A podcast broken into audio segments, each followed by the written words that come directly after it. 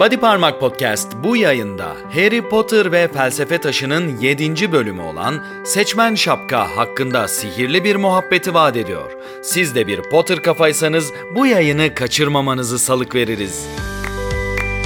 Sevgili cadılar, değerli büyücüler, kıymetli cin cüceler ve bilimum zevat. Body Parmak Podcast'e hoş geldiniz. Ben mihmandarınız Batuhan Yalçın. Bu yayındaki misafirliğiniz boyunca sizlere eşlik edeceğim. Body Parmak Podcast, J.K. Rowling'in büyücülük dünyası hakkındaki her şey ama her şey üzerine sohbet etmek hususunda iddialı bir podcast yayınıdır. Sohbetimiz boyunca sizlere seçmen şapkadan, Quirrell'ın türbanından ve Snape'in yağlı saçlarından bahsedeceğiz. Bu farklı farklı başlıklar ve saçların Harry'nin başına ne çoraplar öreceğini merak ediyorsanız bizi dinlemeye devam edin. İncelemesini yapacağımız bu Hogwarts içinde yaşananları anlatan ilk bölüm için özel notlar ve fevkalade anlar sizleri bekliyor. Evvela karşınıza bu bölümün özetiyle çıkıyoruz. Buyurun efendim.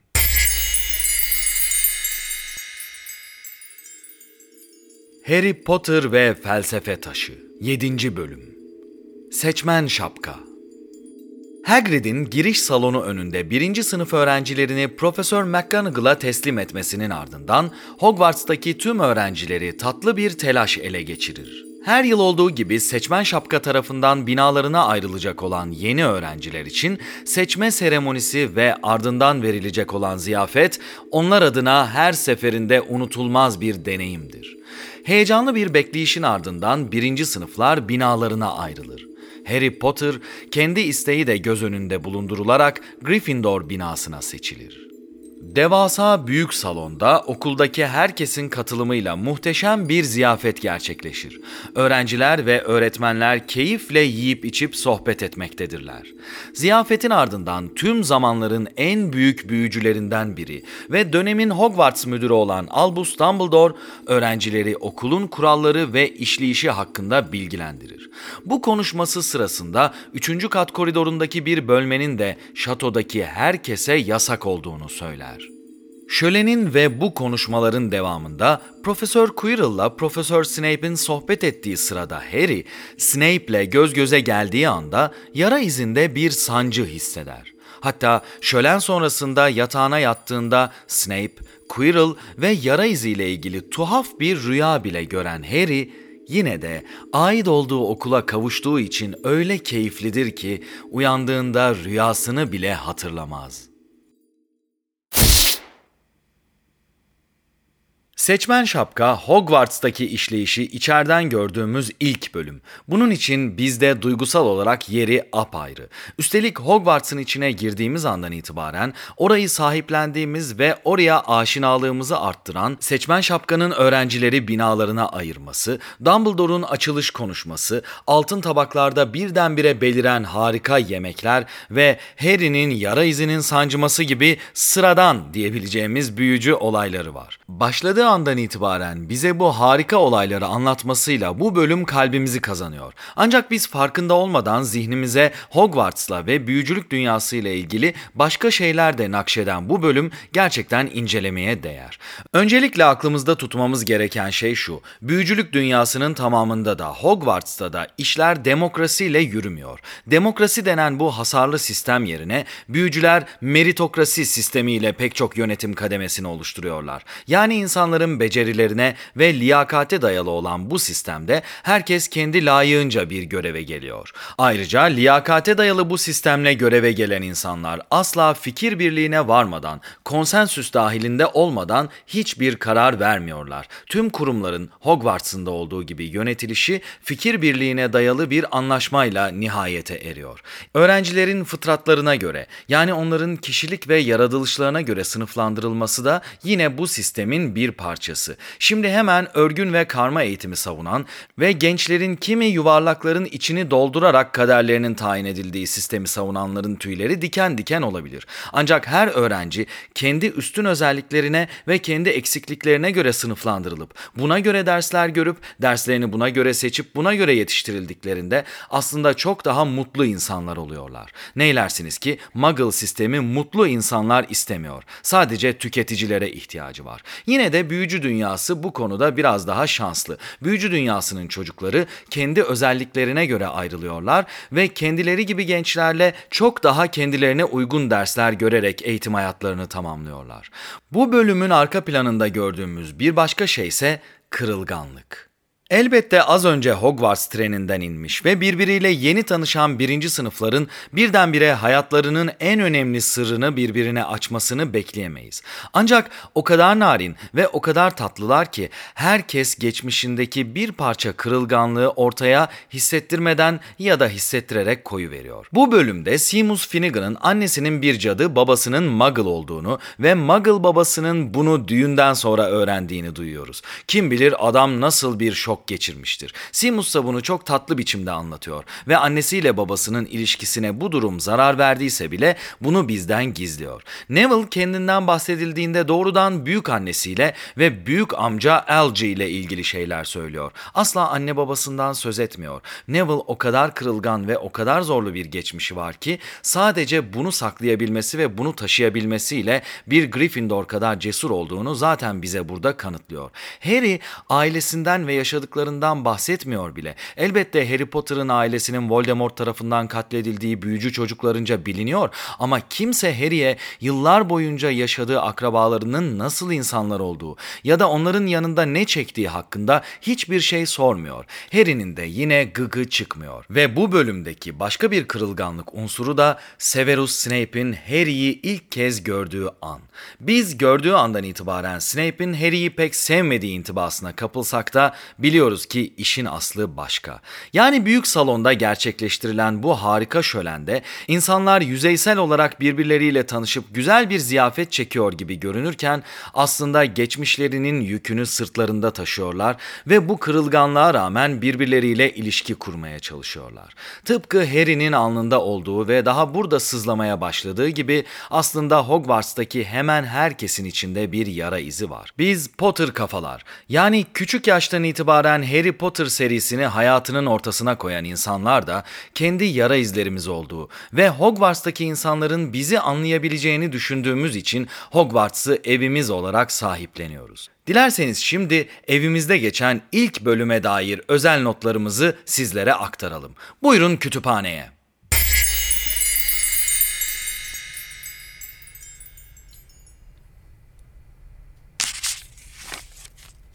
Zümrüt yeşili bir cübbe giymiş, uzun boylu, siyah saçlı bir büyücü kadın duruyordu karşılarında. Çok sert bir yüzü vardı. Harry'nin aklına gelen ilk şey bu kadınla ters düşülmemesi gerektiği oldu. Harry'nin Minerva McGonagall hakkındaki ilk intibası gerçekten de çok isabetli. Profesör McGonagall onunla asla kavga etmek istemeyeceğiniz biri. O, gerekli gördüğünde kendi binasından öğrencilere bile son derece sert cezalar veren bir öğretmen. Ayrıca 5. kitaptan bildiğimiz üzere Umbridge gibi vasıfsız birileri ona zorbalık yaparsa hayli üstten bir tavırla bunu yapana haddini bildiriyor. Ayrıca McGonagall'ın Dumbledore okulda olmadığı yahut haksız yere görevden uzaklaştırıldığı zamanlarda okul müdiresi olarak görev yaptığını ve Hogwarts Savaşı'nda okulu en önde savunduğunu unutmayalım. Minerva gerçekten çetin biri, adeta demir leblebi.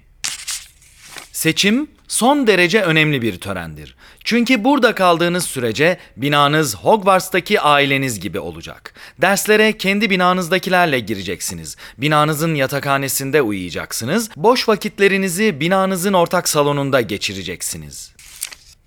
Gebeşler tarafından yönetilen Harry Potter filmlerinde bu harika anları neredeyse hiç göremiyoruz. Film serisi boyunca sırf drama olsun diye sanki Aşkı Memnu izliyormuşuz gibi öğrenciler boş vakitlerini büyük salonda geçiriyorlar. Oysa kitaplardaki gerçek Hogwarts'ta öğrenciler sahiden vakitlerinin çoğunu kendi binalarının ortak salonunda geçirmekteler. Biz bunu filmlerde yok denecek kadar az görüyoruz. Gryffindor ortak salonu ve yatakhaneleri Hogwarts Kalesi'ndeki kulelerden birinde yer alıyor. Harry'nin sınıfının yatakhanesi ise bu bahsi geçen kulenin en üst katında bulunmakta. Hiç böyle tedirgin olmamıştı. Okulda öğretmeninin peruğunu artık nasıl becerdiyse maviye çevirdiğini yazan raporu eve Dursley'lere götürdüğü zaman bile. Harry'nin Hogwarts'tan önceki yaşamına dair bir sihir emaresi daha karşımızda duruyor. 11 yaşında büyücü olduğunu öğrenip Hogwarts'a gelene dek Harry pek çok büyücü çocuğu gibi ufak sihir emareleri göstermişti. Bu peruğu maviye boyama meselesi de bunlardan biri belli ki. Tabii ufak yaştaki büyücülerin ve cadıların böyle şeyleri duygusal olarak sıkıştıkları anlarda istemeden yaptıklarını hesaba katarsak Harry'nin ne kadar zor bir çocukluk geçirdiğini bir kez daha hatırlamış oluruz. Kim bilir bu peruklu öğretmen Harry'e nasıl davrandı ve Harry hangi karın ağrıları eşliğinde istemeden böyle bir olaya neden oldu bilemiyoruz. Harry'nin Hogwarts'tan önceki yaşamı hakikaten çekilir gibi değil. Arka duvardan 20 kadar hayalet süzülmüştü odaya. Bu cümleden anladığımıza göre Hogwarts bizim bildiğimizden çok daha fazla sayıda hayalete ev sahipliği yapıyor. Biz bunların sadece bina hayaletleri olan 4 adedine dair bilgiler edinebiliyoruz ve serinin herhangi bir yerinde henüz diğer hayaletlerle ilgili bir bilgiye rastlamadık. Yine de bir gün Hogwarts hayaletleri hakkında daha çok şey öğrenmeyi çok isteriz. Rowling, duy bizi. Sevgili keşiş, Peeves'e yeteri kadar olanak tanımadık mı? Hepimizin adını kötüye çıkarıyor. Üstelik hayalet bile değil. Bu gümüşi saydam sohbetten anladığımıza göre hayaletler arasında bir hiyerarşi var. Neredeyse kafasız Nick bu sözleri Peeves için söylüyor ve belli ki bir konsey toplantısındalar. Ayrıca dördüncü kitaptan biliyoruz ki hayaletlerin Hogwarts içinde gerçekten bir hayalet konseyi var ve önemli konuları tartışıyor ve de bunlarla ilgili kararlar alıyorlar. Elbette en çok tartıştıkları ve sürekli karar aldıkları şeylerden biri türünün bu okuldaki tek örneği olan Hortlak Peeves. Peeves ilk kez burada karşımıza çıkıyor ve kendisi sorun çıkarmakta usta bir hortlak olduğu için hemen her kitapta ona rastlıyoruz. Hayaletler Konseyi'nin ondan o kadar da nefret ettiğini düşünmüyorum. Zira şu tarafından bakın. Peeves olmasa hayaletler habire toplanıp neyi konuşacaklar ki? Hufflepuff'ta görüşmek umuduyla, dedi keşiş. Benim eski binam orası. Rowling'in internet sitesinden yaptığı bir açıklamaya göre her binanın hayaleti daha önce o binada okumuş ve okulda bulunmuş büyücü ya da cadılardan oluşuyor. Hufflepuff binasının hayaleti ise Hristiyan bir din adamı olan bir keşiş. Bu örnek başta olmak üzere seri boyunca gördüğümüz pek çok şeyden rahatlıkla çıkarabiliriz ki insanların inancı, dinleri, İbrahimi dinler ve başkaca inanışlarla büyücülük dünyasının çelişen bir yanı yok. J.K. Rowling'in büyücülük dünyası dünyasında her inanıştan ve her yönelimden insana kapılar sonuna dek açık.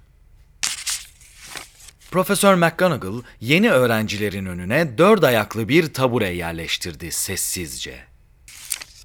Şarkı söylemediği, okulu önemli konularda uyarmadığı yahut seçim yapmadığı zamanlarda seçmen şapka okul müdürünün odasında özel bir noktada duruyor. Ancak sanki burada ona yeterince özen gösterilmediğini görüyoruz. Zira bildiğimiz üzere Azkaban Tutsağı'nın 5. bölümünde seçmen şapkanın üzerine konduğu tabure 3 ayaklıydı. Buradaki tabure ise 4 ayaklı.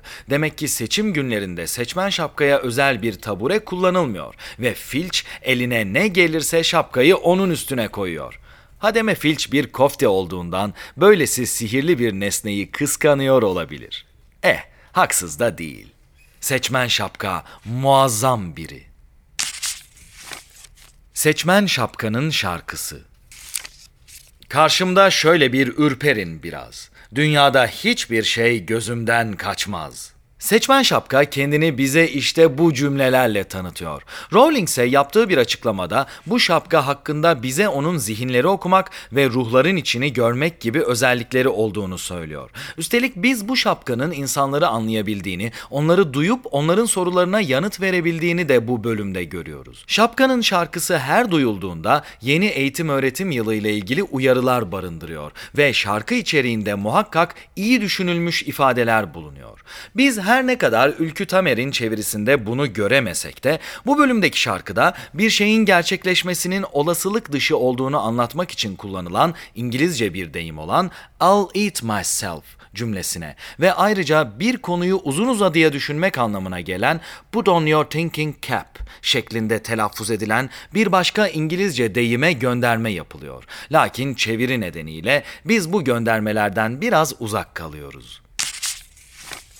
Trollerle dövüşmek Bölümün başında bekleme odasına alındıkları andan itibaren Harry başta olmak üzere bütün minik büyücüler binalara ayrılmak için yapılacak olan seçmenin nasıl yapılacağı hakkında korku dolu bir bekleyişe giriyorlar.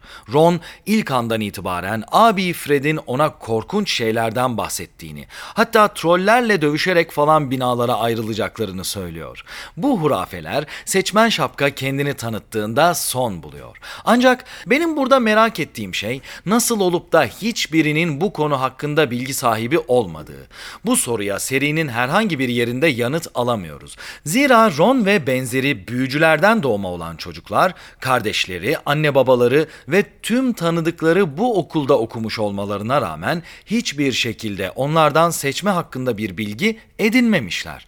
Dahası Hermione incelemekte olduğumuz bölümün başlarında Hogwarts bir tarih adlı kitaptan büyük salonun nasıl aydınlatıldığını ve tavanın nasıl gökyüzünü gösterecek şekilde efsunlandığını bize anlatıyor ama o da seçme hakkında bir şey bilmiyor. Ne yani Hogwarts bir tarih gibi bin sayfalık bir kitapta seçme seremonisinden bahsedilmiyor mu? Ya da Hermione kitabın tamamını okumadı mı? Ki bu mümkün değil. Yahut büyücü aileler ve seçmeye daha önce tabi tutulmuş büyücüler arasında sessizce anlaşıp bunu seçmeye katılmamış büyücülerden gizlemek gibi bir konu mu söz konusu?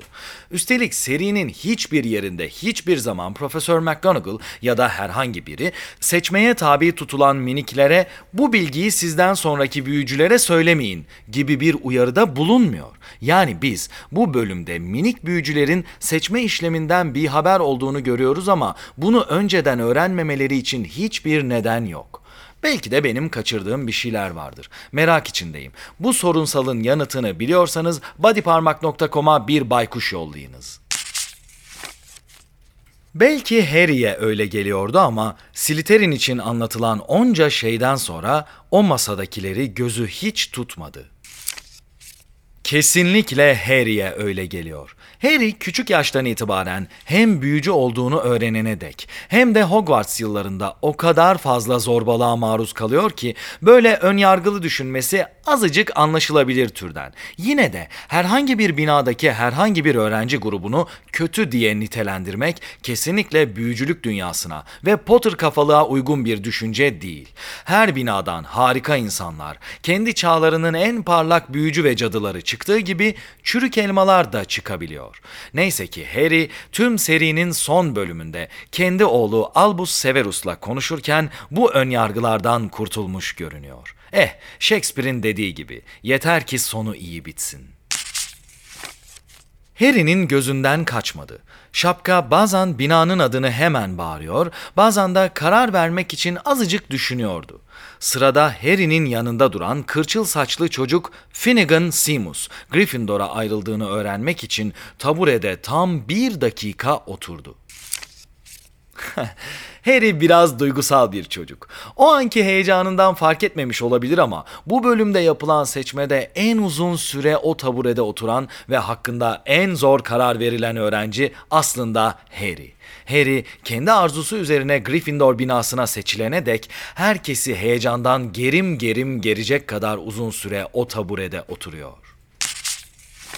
Perks, Sally Ann Sally Ann Perks isimli bu bölümde adı geçen ve hangi binaya seçildiğini dahi bilmediğimiz bu öğrencinin başına 5. seneye dek olan süre içinde korkunç bir şey gelmiş olmalı. Sally Ann isimli bu kızcağız Rowling tarafından yayınlanan Hogwarts öğrencileri listesinde bizzat yazarın el yazısıyla oraya konmuş şekilde bulunuyor. Yıllar boyunca onun pek çok diğer öğrenci gibi adını duymuyoruz, macerasını bilmiyoruz. Ancak 5. kitapta alfabetik sırayla Harry'nin Harry'nin dönemindeki öğrencilerin isimleri sıralandığında orijinal listeden bir tek bu kızın adına rastlamıyoruz. Geçen yıllar içindeki süreçte bir noktada hayatını kaybetmiş olduğunu düşündüğümüz bu zavallı kızın hikayesini bir gün duymayı arzu ediyoruz. Ayrılacak üç kişi kalmıştı sadece. Harry seçmen şapka tarafından Gryffindor'a seçilmesinin ardından heyecan içinde kendi masasına gidiyor ve tebrikleri kabul ettikten sonra seçmeyi izlemeye devam ediyor. Burada yazarımız bize seçilecek 3 kişi kaldığını söylüyor. Ancak bu bilgi tam olarak doğru değil. Belki Harry o sırada zafer sarhoşu olduğu için fark etmemiş olabilir ama o andan itibaren seçilmesi gereken öğrenciler tam 4 kişi. Bunlar Dean Thomas, Lisa Turpin, Ron Weasley ve Blythe Zabini. Zabini Blythe de Slytherin'e seçildi. Seri boyunca adını nadiren duyduğumuz bu yavrumuz yıllar boyunca serinin koyu hayranlarını cinsiyeti konusunda merakta bıraktı. Pek çok hayran onun kız yahut erkek olduğu konusunda tartışmalara girdiler. Tartışma Melez Prens senesine geldiğimizde nihayet Harry'nin 6. yılında sonuçlandı. Slytherinli Blythe Zabini bir erkek. Aşağı yukarı 400 yıldır ağzıma lokma koymadım. dedi hayalet. Neredeyse kafasız Nick'in söylediği bu cümle daha sonraki baskılarda 500 yıl olarak düzeltildi. Zira Sırlar Odası'nın 8. bölümünde Nick'in 500. ölüm günü yıl dönümüne tanık oluyoruz. Bu tutarsızlık elbette İngilizce baskılarda düzeltildi ama Türkçe'de hala düzeltilmedi. Daha önce 400 kere söylediğimiz gibi Yapı Kredi yayınlarının umurunda bile değiliz. Grey Lady bu bölümde dört bina hayaletinin üçünü görmemize rağmen Ravenclaw hayaleti olan Grey Lady ile tanışmamız daha sonrasına kalıyor. Slytherin için kanlı baron, Hufflepuff için şişman keşiş ve Gryffindor için neredeyse kafasız Nick bize hemen kendilerini gösteriyorlar. Ancak sevgili Grey Lady bize kendini felsefe taşının 12. bölümünde gösterecek. Slytherin masasına baktı Harry. Orada korkunç bir hayaletin oturduğunu gördü. Gözleri bomboş bakıyordu hayaletin. Çökük bir yüzü, gümüş rengi kan lekeleriyle dolu bir cübbesi vardı. Kanlı baronun niçin bu sıfatla anıldığı ve cübbesindeki kanların kime ait olduğu meselesi Potter kafa tayfa için uzun süre sırrını korudu. Ve ölüm yadigarlarının 31. bölümüne geldiğimizde sır çözüldü. Kanlı baron Helena Ravenclaw'un katili. Cübbesindeki kanlar ona ait. Herkes yiyebildiği kadar yiyince yemekler uçup gitti sanki. Tabaklar yine eskisi gibi pırıl pırıl oldu. Bir an sonra da tatlılar belirdi. Hogwarts'ta yemek, temizlik ve benzeri işler için ev cinlerinin çalıştığını biliyoruz. Ancak ev cinlerinin büyük salondaki yemek zamanlarında tabaklardaki yemekleri nasıl bir anda çocukların önüne koyduklarını ve bunu hangi büyü aracılığıyla yaptıklarını tam olarak bilmiyoruz. Yine de isabetli olması kuvvetle muhtemel bir fikir yürütmeye göre bu tabaklar anahtar görevi görüyor ve Portus büyüsüyle efsunlanmış oldukları halleriyle yemeklerin transferini sağlıyorlar. Hogwarts arazisine Hogwarts Ekspresi olmadığı zamanlarda anahtarla gidip gelindiğini ve arazide anahtarların çalıştığını biliyoruz. Masada aniden beliren yemekler için de bu yöntem kullanılıyor olmalı. Quidditch seçmeleri ders yılının ikinci haftasında yapılacaktır. Dumbledore en merak ettiğimiz şeylerden birinin müjdesini işte bu anda veriyor. Harry'nin 5. senesinden bildiğimiz üzere bu seçmeler 2. haftanın cuma gününde yapılıyor. Harry 1. sınıftayken ilk uçuş dersi ise şans eseri o haftanın perşembe gününe denk geliyor. Perşembe günü geldiğinde henüz seçmeler yapılmadığından Gryffindor binası için yeni bir arayıcı seçilmemiş oluyor. Ve Profesör McGonagall Harry'nin nasıl uçtuğunu gördükten sonra tüm kuralları yıkarak onu arayıcı olarak seçiyor. Sağ olsun perşembe günü. Şimdi yataklarımıza gitmeden okul şarkısını söyleyelim diye bağırdı Dumbledore. Harry öteki öğretmenlerin dudaklarına yerleşmiş gülümsemelerin hiç değişmediğini fark etti. Hem İngilizcesi hem Türkçesi son derece keyifli olmasına karşın Hogwarts okul şarkısı serinin hiçbir yerinde bir daha karşımıza çıkmıyor. Yazarımızın söylediğine göre Dumbledore bu şarkıyı nadiren ve keyfi son derece yerinde olduğunda söylüyor ve öğrencilere söyletiyor. Ancak buradaki öğretmenlerin gülümsemelerinin hiç değişmemesi durumuna bakacak olursak sanki Dumbledore şarkıyı 3. kat koridorunun yasaklanmasıyla ilgili durumun üstünü örtmek için söylüyormuş gibi görünüyor. Dumbledore sanki ucundaki bir sineği kovuyormuş gibi asasını hafifçe salladı. Altın sarısı uzun bir kurdele fırladı aşağıdan. Kurdele masaların üstünde yükseldi, yılan gibi kıvrılarak sözcüklere dönüştü. Asa yazısı olarak bildiğimiz bu muhteşem büyü sadece burada değil. Ateş Kadehi'nde 3 büyücü turnuvası sırasında jürinin yarışmacıları puanlaması esnasında da kullanılıyor. Hayli afilli bir yazı yazma biçimi. Herkes en sevdiği havayı seçsin, dedi Dumbledore. Hadi, başlıyoruz. Dumbledore muhteşem zekasının yanında tam bir eksantriklik abidesi. Okul şarkısı dediğiniz şeyin muhakkak resmi bir söylenme biçimi, kendine has bir müziği olur. Ancak o tüm öğrencilerin kişiliklerince bu şarkıyı söylemesini daha doğru buluyor ve herkesi kendi haline bırakıyor. Tuhaf ve muhteşem. Gözlerini silerek "Ah, müzik dedi. Burada yaptıklarımızın ötesinde bir büyü. Dumbledore haklı. Okulda öğretilen büyülerin ötesinde müzik, büyücülük dünyasında o kadar önemli anlarda karşımıza çıkıyor ki ne denli etkileyici olduğuna şaşıp kalıyoruz. Müzik denen bu muazzam efsun, üç büyücü turnuvasından Voldemort'un Harry ile mezar başındaki düellosuna ve Dumbledore'un ardından ağıt yakan Anka kuşu Fawkes'un şarkısından Acayip Kız Kardeşler adlı gruba varıncaya dek etkisini her daim gösteriyor. Caput Draconis Türkçe'de ejderha kafası anlamına gelen ve Gryffindor binasına giriş için parola olarak kullanılan bu ifade büyük ihtimalle 6 yıldır bina kupasını Slytherin tayfasına kaptıran Gryffindor öğrencileri için motivasyon amacıyla tercih edilmiş.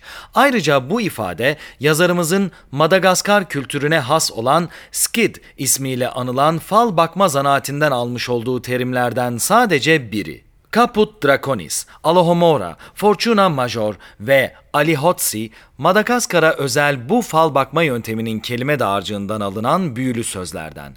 Harry Potter serisi gerçekten her zerresi ilmek ilmek dokunmuş muazzam bir eserler bütünü.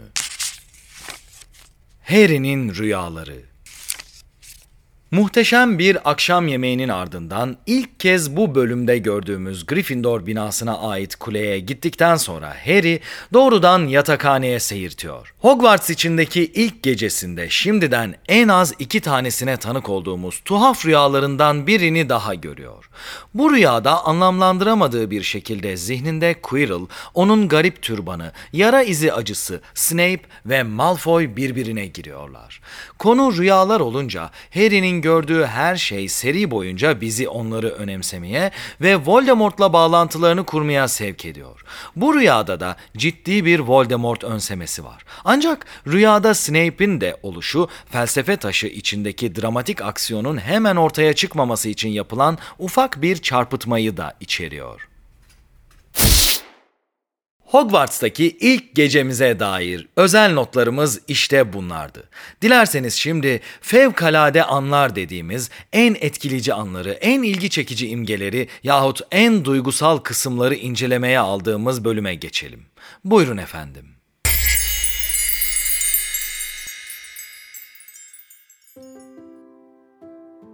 Korkunç bir düşünce belirdi Harry'nin kafasında. Zaten insan tedirgin olmaya görsün. Kafasına hep korkunç düşünceler takılır. Ya kendisi hiç seçilmezse ne olacaktı?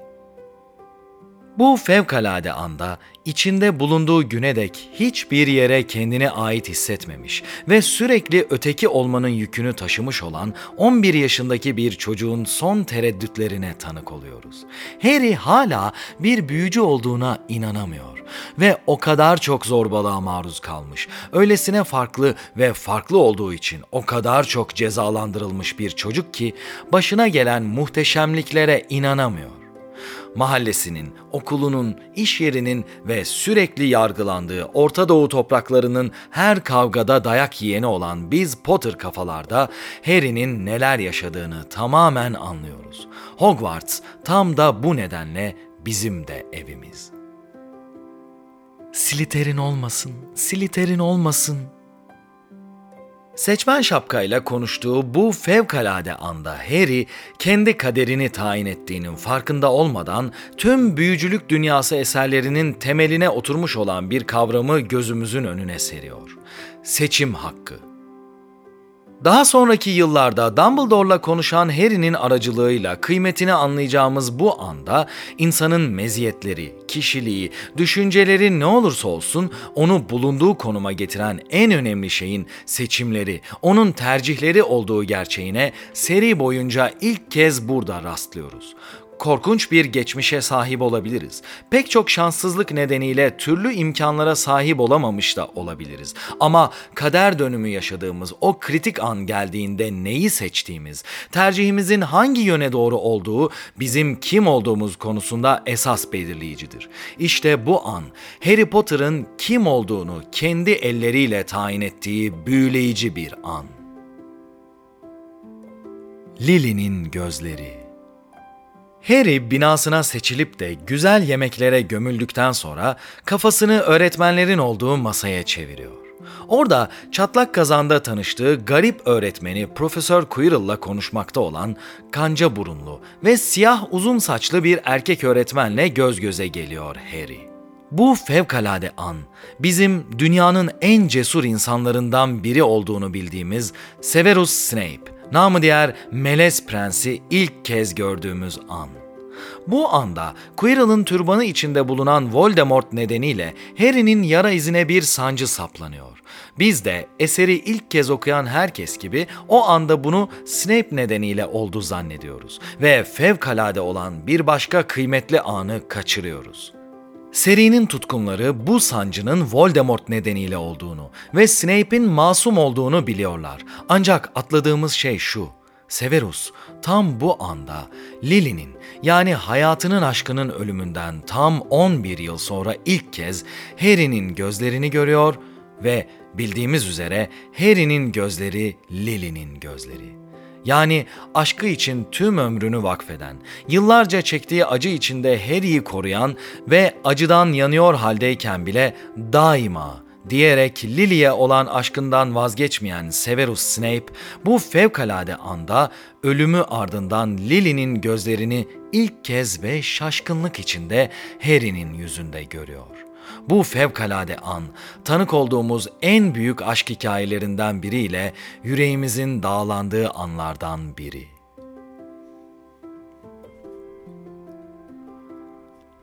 Hadi, artık yatma vakti. Doğru yataklarınıza. Birinci sınıf Gryffindor öğrencileri uğultulu kalabalık arasından geçerek Percy'yi izlediler. Büyük salondan çıkıp mermer merdivene yöneldiler. Harry'nin bacakları yorgunluktan, tıka basa yemekten kurşun gibi olmuştu yine. Öylesine uykusu gelmişti ki koridordan geçerken iki yana sıralanmış tablolardaki yüzlerin kendilerini göstererek fısıldaştıklarını bile fark etmedi. Percy izlerken kayan panolar, sarkan halılar arkasındaki gizli kapılardan geçtiklerini de fark etmedi. Gryffindor yatakhanesine doğru yapılan bu yolculuk bizim sevgili Harry Potter'ımızın 11 yıllık yaşamı boyunca uyumaya giderken yaptığı en keyifli ve huzurlu yolculuk. Harry hiçbir zaman kendini bu kadar evinde hissetmedi. Hiçbir gün başını yastığına koyarken bu kadar keyifli bir yemek yememiş ve asla kendini bu denli güvende hissetmemişti. Hogwarts şatosundaki ilk gecesinde Harry Potter 11 yaşında ve ailesinin ölümünden tam 10 yıl sonra hatırlamadığı karmaşık bir rüyayla dolu olsa da ilk kez huzurlu bir uyku çekti.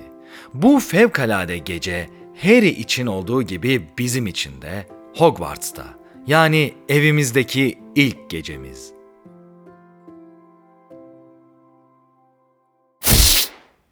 Body Parmak Podcast'te bugün sizlere Hortlak Peeves'in Hogwarts hayaletlerinin yaşama sevinci olduğundan, Hogwarts'taki seçmen şapkadan birinci sınıfa giden kimsenin haberinin olmayışından ve Severus Snape'in ilk kez Lily'nin gözlerini Harry'de gördüğü aşk ve acı dolu anlardan bahsettik. Harry Potter ve Felsefe Taşı'nın 7. bölümü olan Seçmen Şapka üzerine söyleyeceklerimiz bundan ibaretti. Siz Potter kafalarda saçma sapan Muggle aşk dizileri izleyip millete DM'den yürümek yerine tuttunuz bizi dinleme inceliği gösterdiniz. Sağ olun, var olun efendim. Bize daima bodyparmak.com adresinden ulaşabilirsiniz. Gelecek yayınlarımızda da Harry Potter ve büyücülük dünyası üzerine sihirli sohbetler etmeye devam edeceğiz. Tekrar görüşünceye dek hoşça kalın ve unutmayın. Hogwarts'ta isteyen herkese yardım edilir.